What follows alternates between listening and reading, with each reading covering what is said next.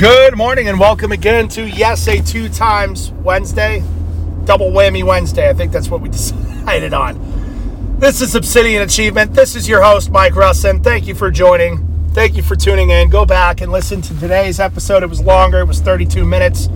Uh, angel prophecy and talking to our dad. We covered uh, just a cool experience I had, as well as uh, God heaven and the end times. We covered a lot of good stuff, but you know what I want to get into today is I wanted to kind of talk more about this stuff and uh, you know a big, big, big, big question, the one that I get constantly. And thank you, by the way. We've had a huge uptick in listeners, like eighty nine percent in the past week. Uh, so everybody that's new and joining us, welcome. I am thrilled. Would you pick what lane you're going to drive in, lady? I am thrilled to have you guys here with us today. Uh, thank you so much for everybody's support. Thank you to those that consistently, you know, Pat stands out to me. Um, Stephanie stands out to me. A couple of you others.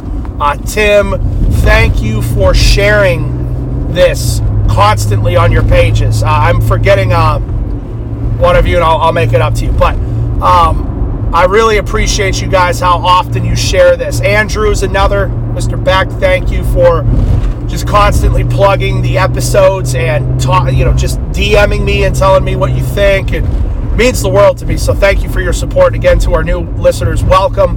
Uh, patron.podbean.com slash obsidian achievement. Uh, I'm putting and I'm matching what you guys uh, put in. Uh, we're pretty much to a point where we can I can invest in some studio equipment. Just Ada was born. I don't know where I'm going to put it, but I'll probably I, I want to find a way to get like rig it up in my car. I think more clearly when I'm driving.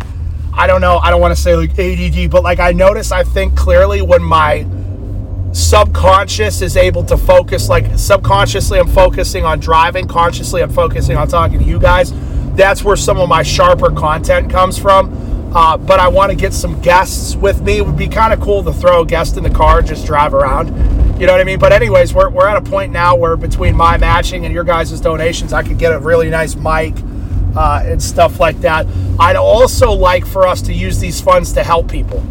You know what I mean? Like you guys, you know, we raise three thousand a month from you guys, and I donate three thousand. We go give six thousand dollars to somebody. You know what I'm saying? That's a struggling single mom or you know just change somebody's life. So, uh, anyways, patron.podbean.com uh, slash Obsidian Achievement. If you would like to donate, uh, that would be huge. You could do a one time. You could do a recurring monthly. Uh, whatever you're comfortable with. Uh, I don't pocket any of this change. It all gets used somehow to either help get this word out or again to help other people. Um, I give a lot of my money away, but dude, anything that doesn't get used on meat and guns is usually donated. So I don't buy clothes anymore. Um, I don't, I don't, you know, not buying it. I, I do need. I'm, I am gonna get a new car here soon. Uh, but uh, anyways, so uh, we talked a little bit, you know, from an eschatological standpoint, a little bit about end times. Uh, we talked about, you know, what we postulated as to what heaven might be like and what it's going to, you know, these are cool things to think about. They're cool things to, uh, and, uh, and if you're new here, I talk a lot about finance and careers and leadership. Uh, and but I also talk a lot about the faith, and I don't say my faith. I say the faith because there's one true living God, and whether you believe in Him or not is ineffectual. He's not activated by your belief. Um, he just is. So it's the faith. It's the only faith. But you know, just real quick, um, I do want to talk about faith and and grace, and our job is so easy because he did everything for us. All we have to do do is believe that Jesus came as a God man, lived a perfect life, and was executed brutally and bore our sins. So not only on the cross did he die a horrifically painful physical death, I also believe there was some degree of spiritual, maybe not death, but torture that he endured watching his father turn his back on him as he took the sins of the world and then spent I, I mean he went to hell right? He went he got the gates of death in hell and hades right? So he went i can't imagine what he went through. But then again three days he was risen from the dead. And through that we are saved. He was the perfect sacrifice. Because again and people ask why did why did god oh god sent his own son to die? You know these idiot atheists secularists have no idea it's because god is perfect and for God to be perfect in love, he needs to be perfect in judgment.